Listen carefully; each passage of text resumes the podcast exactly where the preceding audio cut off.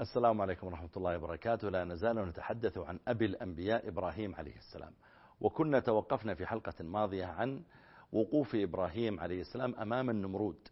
والنمرود لم يذكر الله تعالى اسمه في القرآن احتقارا له مع أن الله تعالى ذكر اسم غيره كفرعون مثلا وأبي لهب. لكنه لم يذكر الاسم هنا لأنه لا يستحق أن يذكر في القرآن. لكن الله تعالى ذكر غيره لبيان حاله وبيان الوصف. تماما وإلا ففرعون فيه من الضلال العظيم وادعاء الربوبية وأبو لهب أيضا فيه من ذلك. آه، وقف إبراهيم عليه السلام أمام النمرود وكان النمرود جريئا على الإلحاد جريئا على ادعاء الربوبية جريئا على أنه هو الرب. وتكلمت عن الملحدين في الحلقة الماضية وذكرت أيضا أن الإنسان مفطور على العبودية. ولذلك قريش يعبدون أصناما اليوم البوذيون يعبدون أصناما الهندوس يعبدون أصناما ناس يعبدون أبقار ناس يعبدون فئران ناس يعبدون الشيطان ناس يعبدون بشر مثلهم. إلى اليوم هذا موجود لأن من فطرة الإنسان أنه يعبد.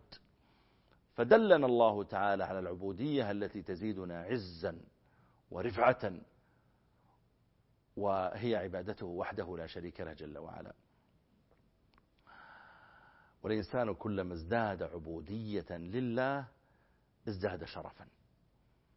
سبحان الذي أسرى بعبده ليلا من المسجد الحرام إلى المسجد الأقصى الذي باركنا حوله.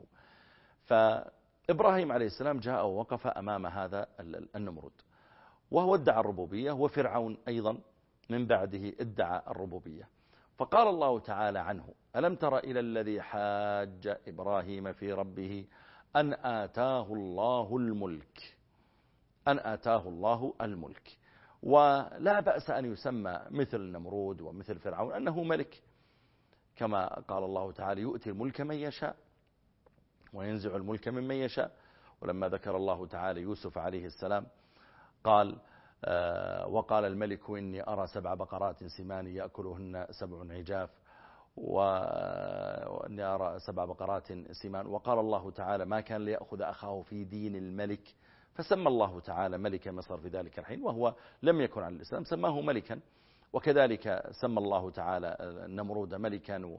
والنبي عليه الصلاة والسلام لما أرسل إلى هرقل كتب محمد عبد الله ورسوله إلى هرقل عظيم الروم.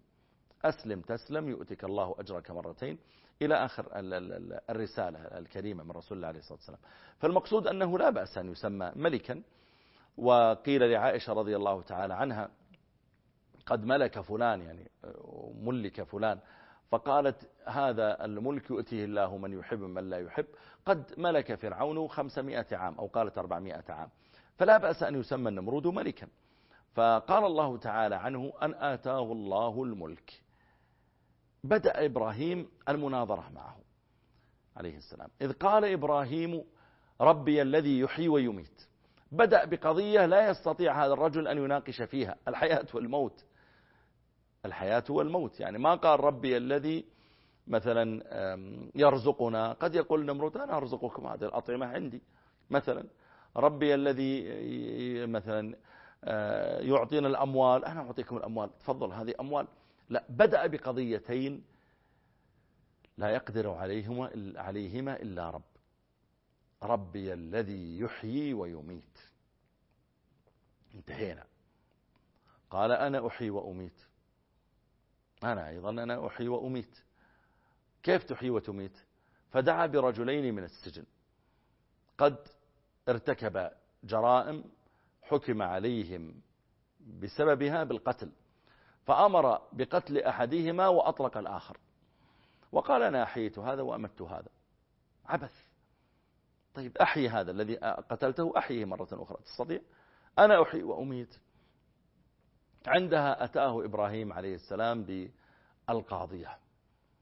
وقال له فإن الله لم يناقشه في, في القضية الجزئية. كيف تحييك؟ لا لا طيب خذ الثانية. أنا لا أوافقك على الأولى لكن خذ الثانية أعظم. قال فإن الله يأتي بالشمس من المشرق. كل يوم تطلع الشمس من الشرق. فأتي بها من المغرب. الوعد غدا صباحا. ها يا, يا, يا نمرود بدل ما تطلع الشمس من الشرق طلعها لنا من الغرب. قال فإن الله يأتي بالشمس من المشرق. فأتي بها من المغرب. علم النمرود أنه لا يستطيع أن يخرج الشمس من المغرب. طيب ألست إلها؟ ألست تفعل ما تشاء وتحكم ما تريد؟ أليس الكون كله تحت يدك؟ تصرف في هذا الكون. أؤمر الشمس فلتأتي غدا فلتغير آه، مسارها. فأتي بها من المغرب فبهت الذي كفر. بهت يعني انقطع عن الجواب. والمتكبر مثل هذا النمرود أحيانا لا يقبل نصيحة. مرة كان مطرف بن الشخير وهو رجل عالم وعابد. كان واقفا فمر به المهلب بن أبي صفرة وكان هو رئيس الجيش عند الحجاج بن يوسف الثقفي. والحجاج آه، كان رجلا يعني يقتل الناس ويظلمهم وكما هو معروف في التاريخ.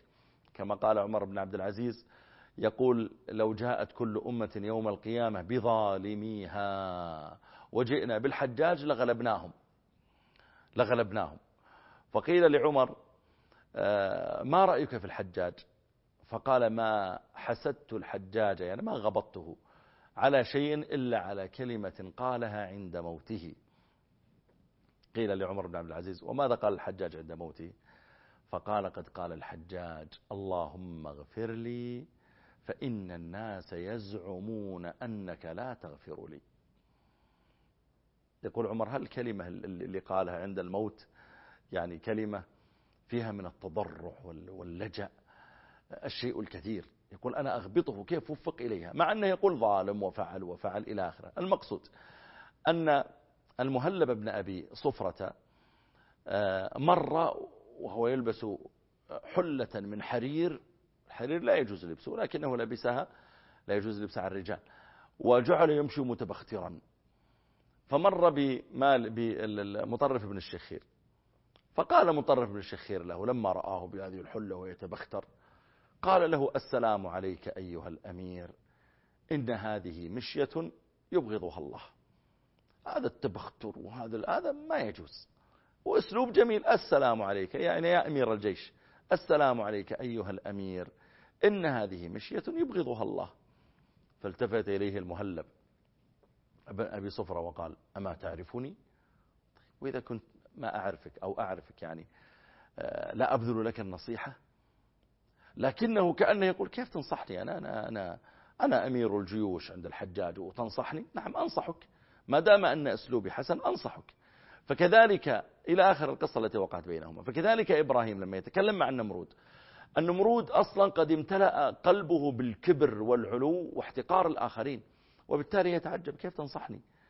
وكلما كان الإنسان في منصب أعلى صار الحاجة إلى استعمال الأسلوب الحسن واللين واللطف والتحبب صارت الحاجة إلى هذا الأسلوب الحسن أحوج.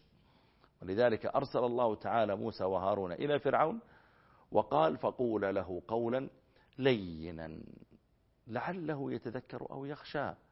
يقول له قولا لينا قولا يعني سهلا لطيفا. ولذلك موسى كان يقول لفرعون وأهديك إلى ربك فتخشى. ويأتيه بأسلوب يعني فيه من اللين ما يدعوه إلى الدخول في الهداية. آه، كيف تحاور بقية الحوار؟ آه، إبراهيم مع النمرود نذكر ذلك في الحلقة القادمة إن شاء الله. بارك الله فيكم وأسأل الله لي ولكم التوفيق والسداد لكل خير. والسلام عليكم ورحمة الله وبركاته.